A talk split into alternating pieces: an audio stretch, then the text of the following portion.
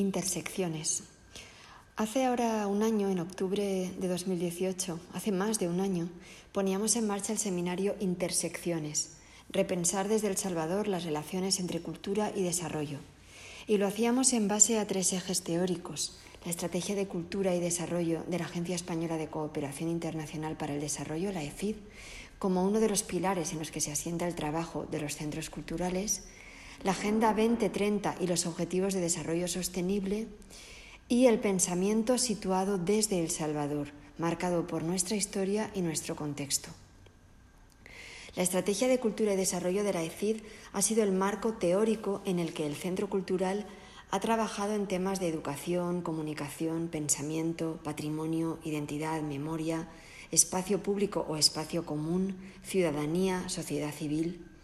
se ha trabajado desde la convicción de que la cultura es un derecho que tenemos todos los ciudadanos, derecho a crear y a participar de las actividades culturales con independencia de nuestra procedencia, clase, raza o género. Es importante destacar que esta estrategia se basa directamente en la definición de cultura de la UNESCO la cultura puede considerarse como el conjunto de los rasgos distintivos, espirituales y materiales, intelectuales y afectivos que caracterizan a una sociedad o grupo social. Ello engloba, además de las artes y las letras, los modos de vida, los derechos fundamentales al ser humano, los sistemas de valores, tradiciones, creencias,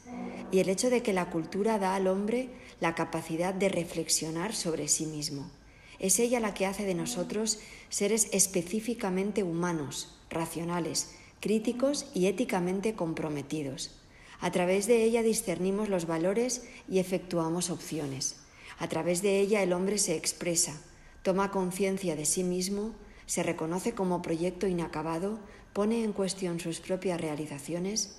y busca incansablemente nuevas significaciones creando obras que lo trascienden. A partir de esta definición, se sitúa al hombre como medio y fin del desarrollo, no una idea abstracta relacionada al desarrollo económico, sino una persona viviente, humana, con infinita diversidad de necesidades, debilidades y aspiraciones. Una persona que se reconoce a sí misma y a su entorno, reconstruye su realidad circundante anclada en el pasado y la memoria, atravesando el presente y perfilando y construyendo lo que podría ser nuestro futuro.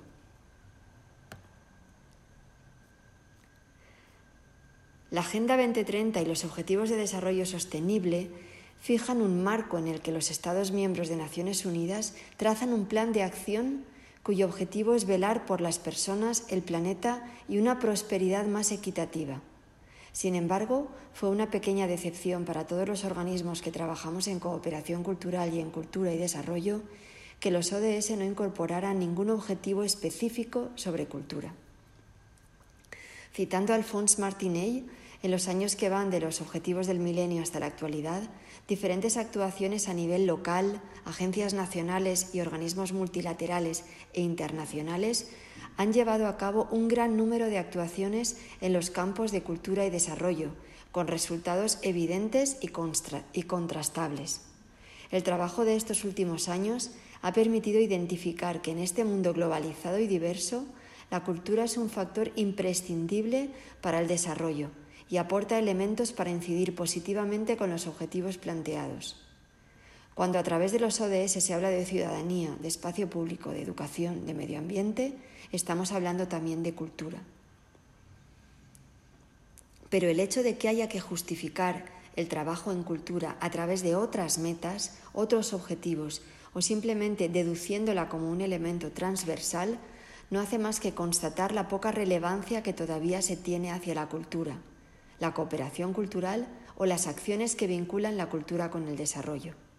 ¿Por qué la cultura sigue incomodando? ¿Por qué sigue siendo la hermana menor que no merece consideración oficial al nivel que los otros objetivos de desarrollo? Pensamiento situado desde el, Salvador, como les decía, era otro de los terceros ejes, otro, el tercer eje que configura este proyecto de intersecciones. A través de las jornadas que hicimos en 2018 queremos resituar la cultura en la matriz del desarrollo, partiendo de lo local, No hay desarrollo equitativo sostenible si no tenemos en cuenta los valores, tradiciones y creencias de las sociedades que habitamos. Y por eso nos parece pertinente y clave plantear esta reflexión desde El Salvador, desde nuestro contexto, desde los cruces e intersecciones que nos habitan.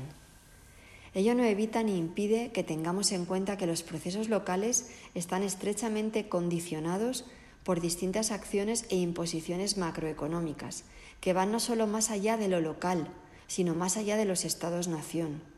Por tanto, si tenemos que partir de lo local, pero no podemos dejar de mirar lo global, y eso hace aún más interesante este espacio de reflexión, porque lo que surge de aquí puede perfectamente ser válido y aplicable en otras muchas partes del mundo. Hoy,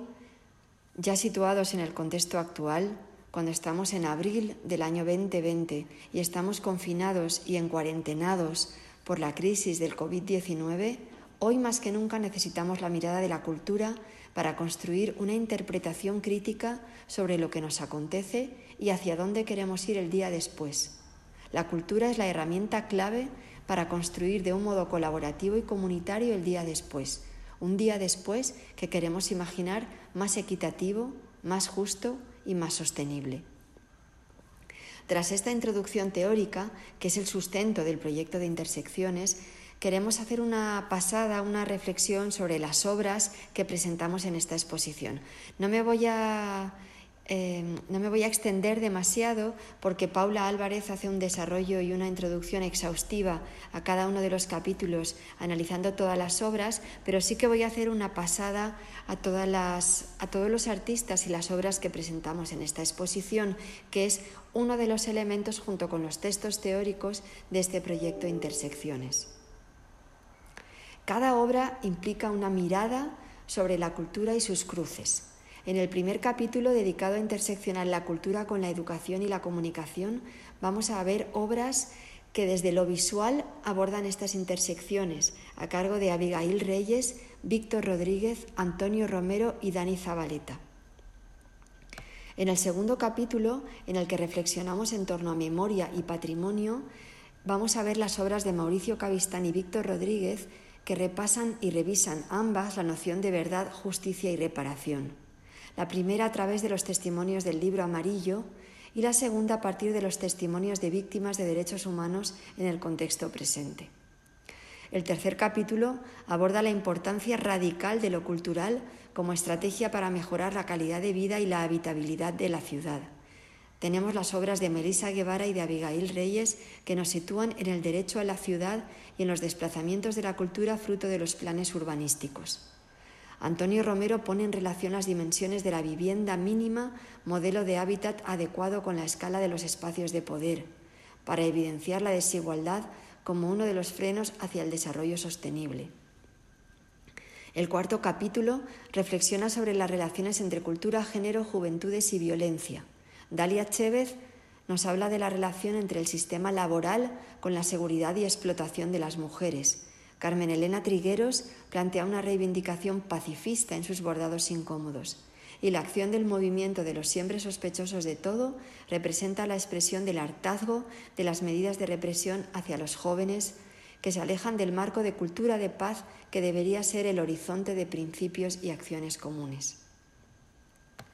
La cultura, volviendo a la, volviendo a la definición de la que partíamos, significa nuestra forma de vivir y de sentir, nuestra forma de relacionarlos con el mundo que habitamos, tanto simbólica como materialmente. Por tanto, la cultura está ineludiblemente ligada al ser humano, como individuo, pero también como comunidad o pueblo y al territorio que habitamos, en pasado, en presente y en futuro. La cultura nos define como lo que somos, lo que fuimos y también lo que queremos ser y en qué mundo, territorio queremos habitar. No nos conformemos con la parte descriptiva con la parte de la cultura que alude al ser y estar en el mundo, que es importante.